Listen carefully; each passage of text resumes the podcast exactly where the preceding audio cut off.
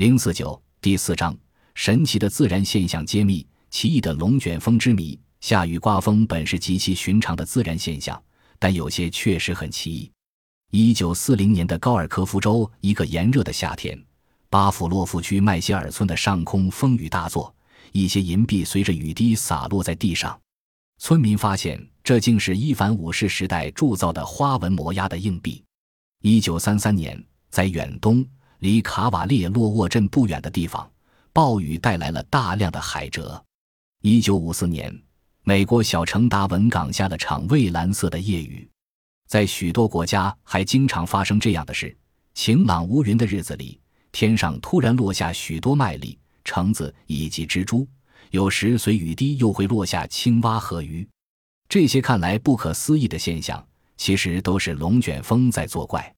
龙卷风长相奇特，它上部是一块乌黑或浓灰的积雨云，下部是下垂着的形如大象鼻子似的漏斗状云柱，具有猛、短、小、快的特性。龙卷风发生在水面，则称为水龙卷；如发生在陆地上，则称为陆龙卷。水龙卷直径十五至一百米，陆龙卷的直径不超过一百至一千米。科学家没有直接用仪器测量过其风速到底有多大，但根据龙卷风在经过的区域内做的功来推算，一般风速超过每秒五十米，有时可达每秒三百米。所以它像巨大的吸尘器，所到之处便摧毁一切，地面的一切都要被它卷走，并常卷起冲天水柱。连水库、河流的底部有时都展现出来。同时，龙卷风又是短命的，往往只有几分钟或几十分钟，最多几小时。移动距离一般从几十米到十公里不等。至今，龙卷风依然叫人谈之色变。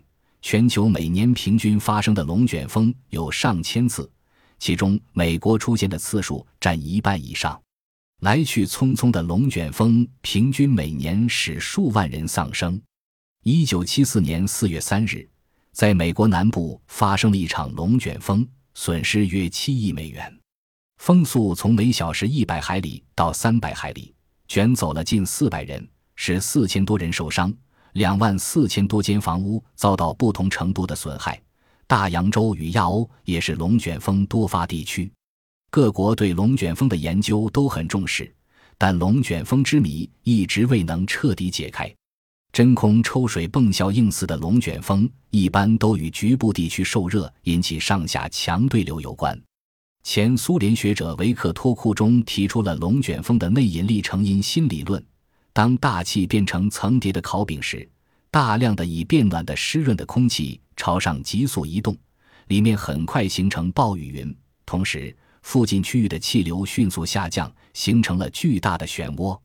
湿润的气流沿着漩涡螺旋线向上飞速移动，空气在里面迅速变冷，水蒸气冷凝。